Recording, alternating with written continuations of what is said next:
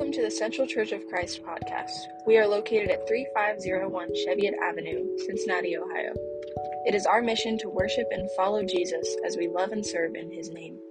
Come see us sometime at 10:30 on a Sunday morning or while we feed the community at the Bread of Life Cafe each Wednesday evening at 5:30 p.m. We hope that the following message inspires you in some way today.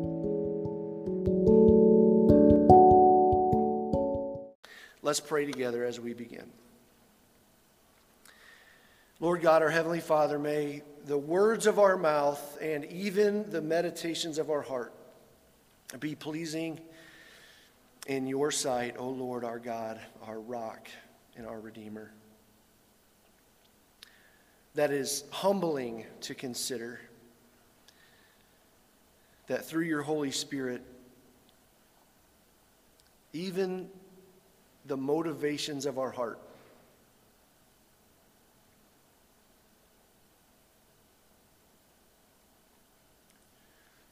Can be pleasing to you. That our deepest thoughts can be thoughts of reverence. Because of the great work of your Holy Spirit living inside of us actively guiding us, training us, encouraging us, guiding us, disciplining us, challenging us to be more and more like you.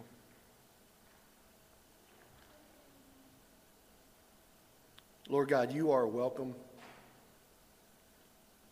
here.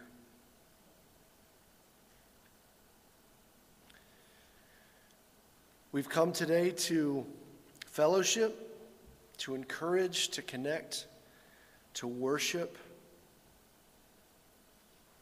to do these spiritual rituals that mean something to us, that connect us to you, that remind us of things that are true and good and holy and eternal. And these things matter.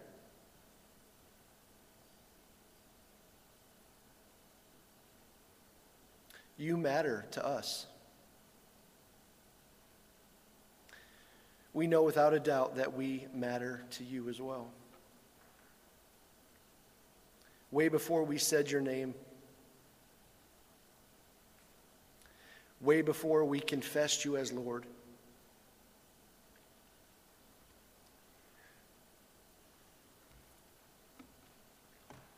You have always loved us. You've shown that in tangible, tangible and practical ways, and we appreciate you for that.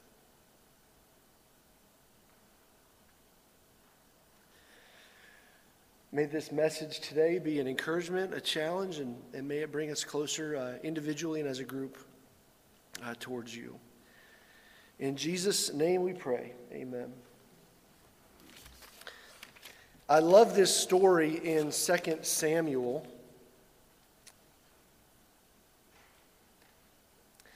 Uh, Central Kids. Sorry, that was my fault. That was a smooth transition. Central Kids, head on downstairs with Miss Laura. You got a lot of work to do to get ready for next week, so good luck, work hard. We love you.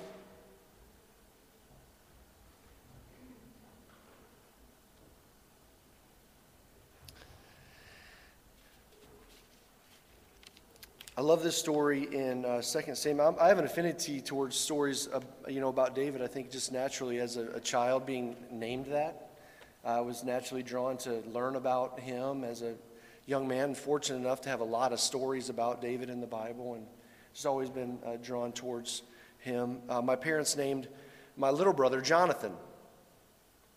We called him JP, but it was, you know, David and Jonathan was the was the thought there. So. Uh, when I was thinking about what to speak about uh, today, a couple themes uh, came to my mind, and we're going to try to hit on those and be uh, specific with them. The first one is something that we've been talking a lot about uh, in youth group and a lot about uh, in the leadership team, and that is Christian discipleship.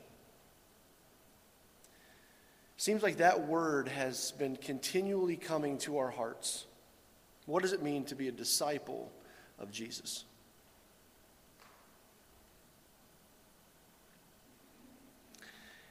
The way that I would say it, at least right now at 47 in January and this year, whatever, this is what I think about it. That Christian discipleship is a process of choosing to follow Jesus. Discipleship is a lifelong process and a moment by moment decision to choose to humble yourselves before Jesus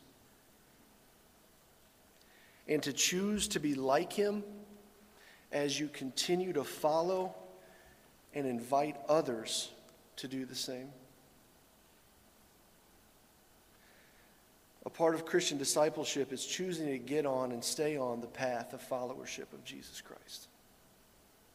It's a big path, it's a long path. Uh, no one probably is on the exact same place on the path, and that's okay. But encouraging each other to get on and stay on the path. As a disciple of Jesus, we learn to recognize and remember his words. Has that been true in your life? as you've spent time with the Lord, as you've spent time with the Bible, have the words of Jesus, the, the Holy Scriptures, have they sunk deeper into your hearts? Do you know more about the Bible and about Jesus than you did when you first started? I think that's a, a tangible part of discipleship, is learning and recognizing the biblical story. And then, more than just learning and remembering and recognizing it, is to choose to live in those ways. That's the next step. Disciples learn to pray to God through Jesus as the Holy Spirit makes a permanent dwelling in our hearts. That's mystical to me. That's mind blowing to me. I don't understand, but man, I'm thankful that God has made a place in each of our hearts. That Jesus, after his uh, resurrection, before his ascension, he basically said to all of his followers, I can't wait to go to heaven because someone even greater than me is going to come. And I think the greater is that Jesus could be at a place, but God in his Holy Spirit can be everywhere with all of us. That God himself can live in his followers. And Jesus was excited to give us that. disciples very simply choose to act like Jesus by choice, not by force, not by coercion, not, not by any, uh, uh, nobody's making you. Disciples choose to act like Jesus, to respond like Jesus. As I've listened to my prayers over the years, one steady one has been May my first response be like you. May my first response be the right response to whatever situation, and I am absolutely a work in progress. Shoot. I do not impress myself often with my responses. But I know that God is working in me. And I know that He's faithful. I know that God wants me to have the right responses to situations, to see things the way that He sees them, and to respond the way He does. I know that He's faithful. I know He'll answer that prayer. I know He has been. Disciples of Jesus have learned to teach like Jesus. Jesus was, of all the things that Jesus was, one of them was a masterful teacher. He could connect to the learned, he could connect to the common, he could connect to children. He could connect to the ones that share the same race and cultural tradition as him. He could relate to those who, who didn't. An amazing teacher Jesus is and was. Disciples learn to teach like Jesus because what's the purpose? To connect Jesus to the hearts of men, women, people. A great way to do that is by being a great teacher. And you guys all know this. You can name great teachers that you've had in your life, you can name miserable ones. We want to be good teachers, learn to teach like Jesus. Disciples not only learn to teach like Jesus, but we learn to love like Jesus.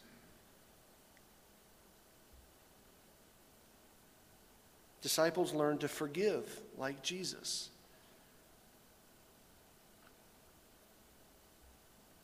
While you were still sinners, Christ died for you. We learn to forgive like Jesus. We have not been treated as our deeds deserve, thank God. How do we forgive? Move through the process of hurt and anger and regret and disappointment and frustration to get to that forgiveness. Forgiving doesn't mean everything's okay and everyone, you're a doormat. That's not, that's not it at all. But forgiveness is a gift from God that we've received through Jesus to be able to let go in Jesus' name and to treat people the way that we've been treated. Disciples learn to live in community like Jesus did. When his ministry kicked off, one of the very first things, he gathered people around him in community. And this is not shallow or superficial, this is com- deep community. And that's a core aspect of discipleship is allowing yourself to be in deep community where the truth about you is known and the truth about others are known and the intention is to get closer to God, to draw each other into deeper relationships. I don't, I, mean, I don't think there's anything wrong with superficial, but that's just not the end goal. Hey, how you doing? I mean, I'm doing pretty good. Uh, sometimes you have to say that stuff. Sometimes it's just not the right time. But in community, we got to be able to get there. Disciples learn to give generously like Jesus did. They learn to sacrifice like Jesus. They choose to meet needs like Jesus. They choose to invite and accept people like Jesus. Disciples of Jesus are followers of Jesus before and more they are anything else. Followership of Jesus Christ, Christianity, has to take the highest level. That's, that's our playing field. That's where we can all come together. There's a million things to distract us and for us to disagree about. But as Christians, we put Jesus on the, on the throne of Lordship. And we are Christian more than we are anything else. No matter how much you love it or how much it's part of your history or your family culture or your traditional beliefs or whatever it might be. That's at the top. Jesus teaches us that.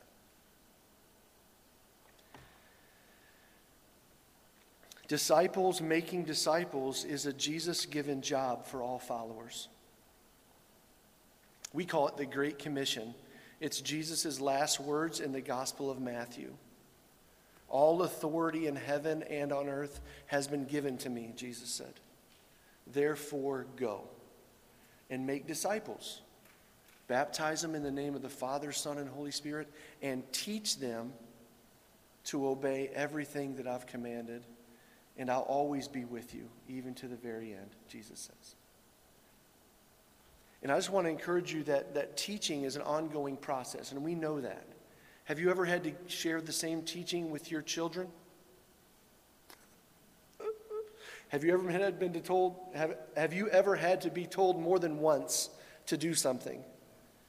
Has it ever taken you, your hard heart a little while to learn something that you want to do isn't so good to do? And that's the kind of attitude that we need to have with each other, too.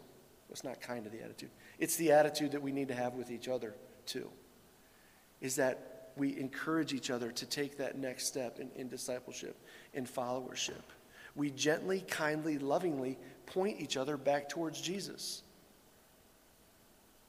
We don't kick each other out of the bus when we disagree about a point or a topic or somebody blows it or screws up.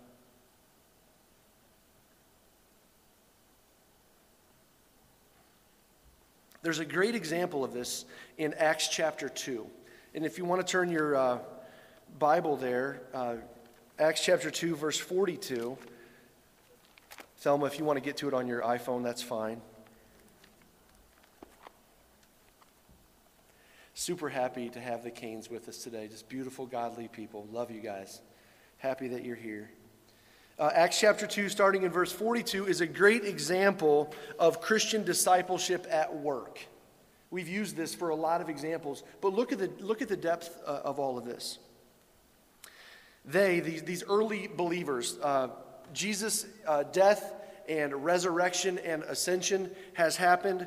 Uh, Peter has preached at Pentecost. The church is, is being formed, and these people are saying, uh, I'm going to take Jesus and followership of him seriously. And they started to formulate what that looks like. And this was one of their first big goes at it. And man, you talk about the first response being the right response. These guys and gals nailed it. I mean, good job here. Great example. For this to be one of their real first tries at it, goodness. They devoted themselves to the apostles' teachings. They take the words of Jesus in, in the Bible seriously. Of course, they take Scripture seriously. They devoted themselves to fellowship. And again, that's just not being together and what about those Bengals and, and all this other superficial stuff. This is interaction, this is life together connection, breaking of bread into prayer. Everyone was filled with awe at the many wonders and signs performed by the apostles. All the believers were together and had everything in common. Does this is that even possible? What do you think that means? They agreed on everything. No. Like the rest of the Bible wouldn't have to be written if that was the case. The whole rest of the Bible. If they had everything in common, they agreed with everyone, and they were like super good and kind and Jesus like all the time, just rip out Romans to Revelation, just rip it out. It's not true. That's not what having everything in common meant. It's like they had the thing in common Jesus, life. They, they actually sold their property and possessions so that other people wouldn't be in need.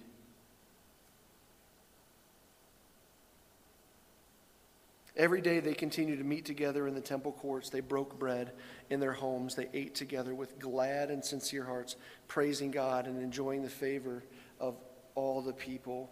And the Lord added to their number daily those who were being saved. Of course. Of course he did. Continue to read the biblical narrative, you know that this wasn't without difficulty. It wasn't without suffering. It wasn't in the absence of illness or hardship. They were living life gladly together. And God was blessing it. And that's possible.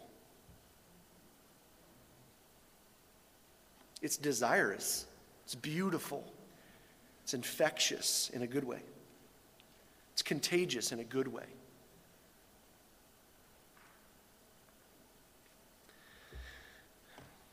I say all that to say an area of Christian discipleship that I want to touch on today and use 2 Samuel chapter 12 as an idea of, of what disciples do and how they act. And I think this is an important one for us. It's an important one for me. I think it's an important one for our church. In 2 Samuel, we see two sides of a coin. We see two followers of God acting in different ways. And it's a really beautiful narrative, and we can take great Christian examples from both Nathan and King David.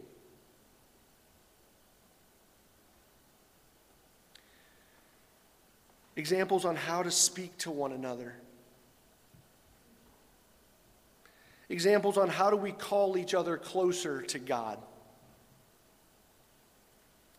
How do we confront and combat sin in each other's lives? How do we remain humble before the Lord? What does confession look like? Let's read that together again. Jason, thank you for uh, reading that for us. 2 Samuel chapter 12, and I'm going to read through verse 13 this time.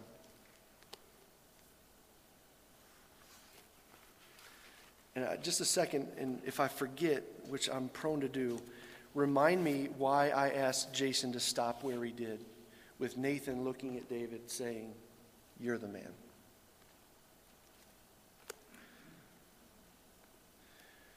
The Lord sent Nathan to David, and when he came to him, he said, There were two men in a certain town, one rich and the other poor. The rich man was very, had a very large number of sheep and cattle, but the poor man had nothing except one little ewe lamb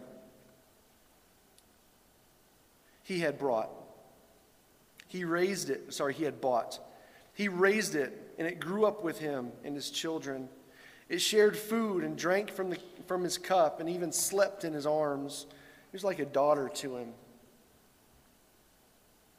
Now a traveler came to the rich man, but the rich man refrained from taking one of his own sheep or cattle to prepare a meal for the traveler who had come to him. Instead, he took the ewe lamb that belonged to the poor man and prepared it for the one who had come to him.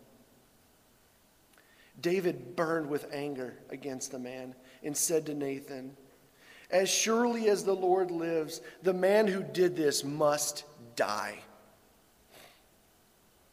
He must pay for that lamb four times over because he did such a thing and had no pity.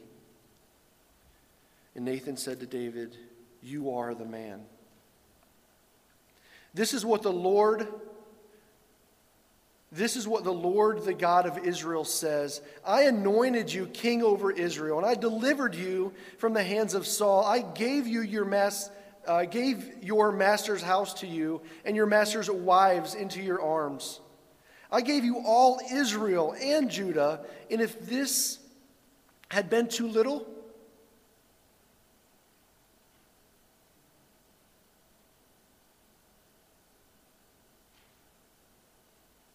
I would have given you even more.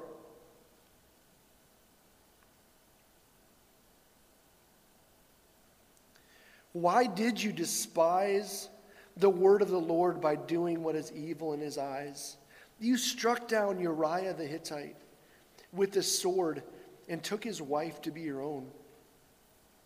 You killed him with the sword of the Ammonites. Now, therefore, the sword will never depart from your house, because you despised me and took the wife of Uriah the Hittite to be your own. This is what the Lord says Out of your own household, I am going to bring calamity on you. Before your very eyes, I will take your wives and give them to one who is close to you, and he will sleep with your wives in broad daylight. You did it in secret, but I will do this thing in broad daylight before all Israel. And David said to Nathan, I have sinned against the Lord. And Nathan replied, The Lord has taken away your sin. Can we admit that that's hard for us in 2022 to read? Can we admit that we don't understand some things there? That some of these things don't make sense to us? From a very young age, I've always appreciated the biblical narrative because it doesn't always just tell the pretty. It's one of those things, for me, that's helped confirm the veracity and the truth of the Bible. Why would these stories be shared? King David is a celebrated figure. Jesus is from his line. It's one of the promises. Why would this story be shared this way? Those are hard for me, admittedly. Reading parts of the story is difficult. I want to focus on Nathan and I want to focus on David in this story and see if we can learn something about Christian discipleship.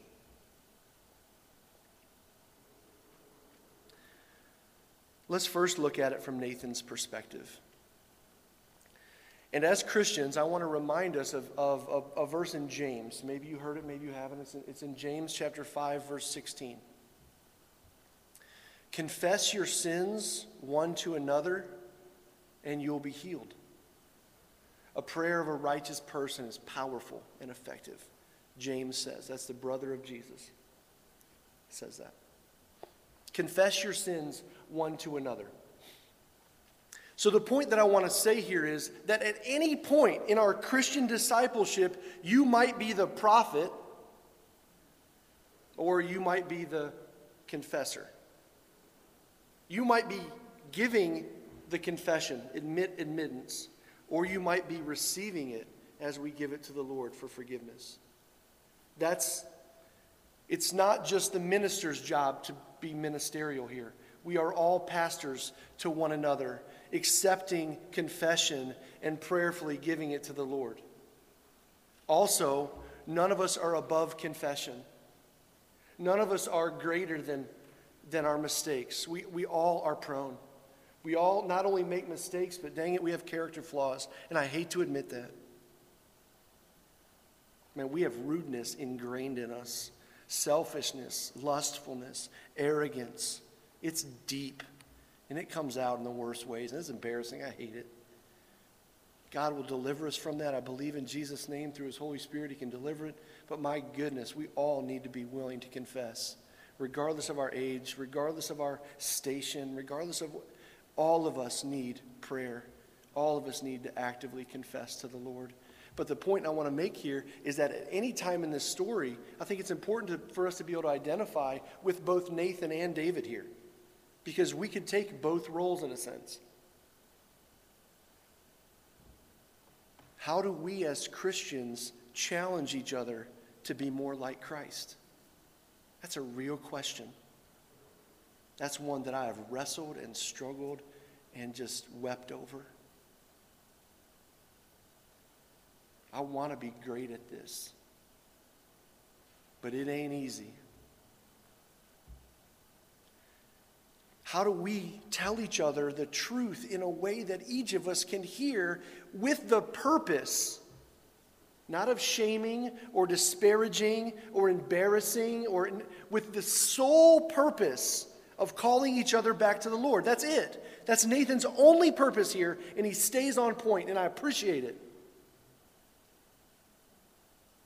Bud, you're not acting like God in these ways. And he found a way where he could capture David's heart. He learned a, a, method, or God led him in one, whatever. I mean, all glory to God for everything. That's fine. Either Nathan figured it out, or God gave it, or whatever it was there was a way given to Nathan that could capture David's heart, that could convict him and spur him. We need to learn to do that with each other.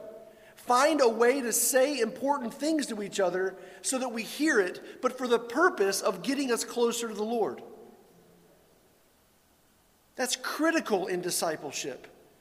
So the question is, if you're David in this situation, are you, are you, do you have any allowance in your life for a Nathan? Have you cultivated a Nathan for you that you allow voice in your life? That you're not, your first words are, you know, get out of here. Or to disparage that person, or to put them, oh, you know what, you're going to tell me that? Not that. But have you invited and cultivated a Nathan in your life that you've given a place of trustworthiness that he or she can say to you, Bud, What's going on, man? What are you doing?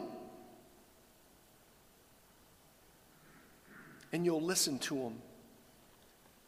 Because Christian counsel is critical for, for our walk. Christianity is absolutely a team sport.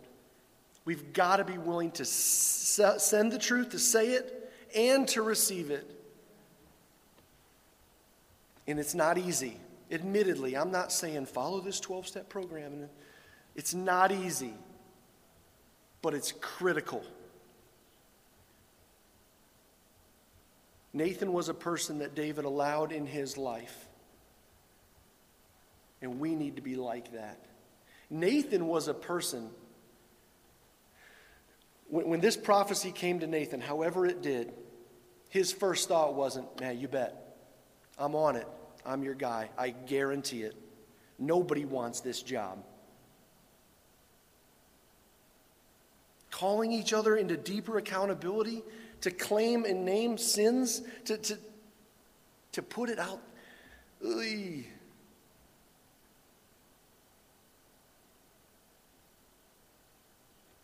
In my opinion, Nathan's willingness to go to David is similar Give me some grace here. to Jesus saying, I don't want to go to the cross, but whatever you say, I will. That prayer in the garden. I think there's some ties there. From David's standpoint, he could have used things at his disposal to brush away Nathan. But to his credit, he didn't. He allowed the teaching and he heard it as a message from God. Nathan didn't disparage David. He didn't make him out to be a, a terrible person, didn't parade him around and give him these ultimatums, nothing like this. He told him the truth about followership of God and blessed David's heart honestly. He accepted it. We need to be like Nathan in, in our willingness to share the truth, to not disparage the person, love the person, but we've got to be able to call that sin and, and claim it and, and get it confessed and, and move closer. And we've got to have a heart that's willing to confess. That when the truth of our weaknesses, our sinfulness is brought, we need to be able to say, you know, you're right. And I wish this was something that you would grow out of at some point. Years ago, I was uh, spending the day with uh, Pat Boyd. He had his farm out in Indiana, great, great man, an elder here. Um, and I would go fishing at his, at his place. Gene and I would, and others, Nate, my buddy, and I would. And sometimes I'd just go out there for the day. He'd let me drive the tractor, move hay around, whatever, feed the cows, and then I'd go fishing or something like that. And we got talking.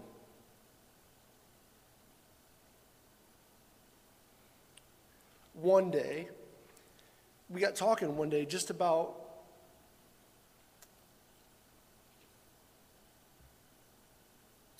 being a man of God.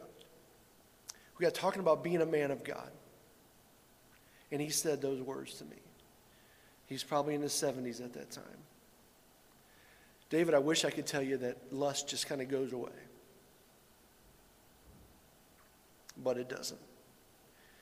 That living for the Lord and the temptations lessen as you get older as a man, but they don't. You got to fight them. And I appreciated that honesty. a godly man willing to tell a young man of God the truth. And that didn't sour me. Oh, how can you be a man of God and still say you struggle with lust? Ooh. Isn't it true that we all have something? And that we all need the Lord? And we all need to be Nathan at times, and we all need to be David at times. The reason I had Jason stop at that, that, that pointed place in the story where Nathan says to David, You're the man, you're the rich man that took the, the, the lamb from the poor man and ripped it out of his house. And, and you you were arrogant enough to do that, and you were selfish enough to do that. And you are him. You are what you hate. You are what you say has to die. The reason I said that because it stuck out to me. Nathan uses the words, King David, you are the man. And the thought that I had is that a lot of us want to have people around us that tell us, man, you're the man. You are the man. I love everything you do. I respect everything you do. You are right in everything you do. You are handsome and strong and smart. You may you handle every situation so well. You're so generous. Anywhere you go, I'll go. I want to be like you. You're the man. But we need people in our lives that will say, No, man, you're the man. You did this. And you're not awful or despicable. You don't need to be kicked out. You don't need to be embarrassed. But we've got to get this right. We got to get this admitted and confessed and repented over. We got to move forward. That's the message about Christian discipleship that I had to share today. May each of us be desirous of it and willing to participate in it. And may God bless us every step of the way. Our Holy Father, we come to you today asking for these things that are true to be true in us. That this hard hearted, callous arrogance, unwillingness to change, that it'll be removed from us, and that we will be soft hearted and pliable and malleable and shapeable in your capable hands that we will invite Nathan's into our life, that we allow us to tell the truth. People that love you and that love us. And we will we allow, and that we will allow this, the, the example of King David to ring true and to be true in us. That when confronted, will be confessional, repentant, apologetic, willing to change in your name for your glory. May these words that are true be true in us. In Jesus' holy name, amen. Steve?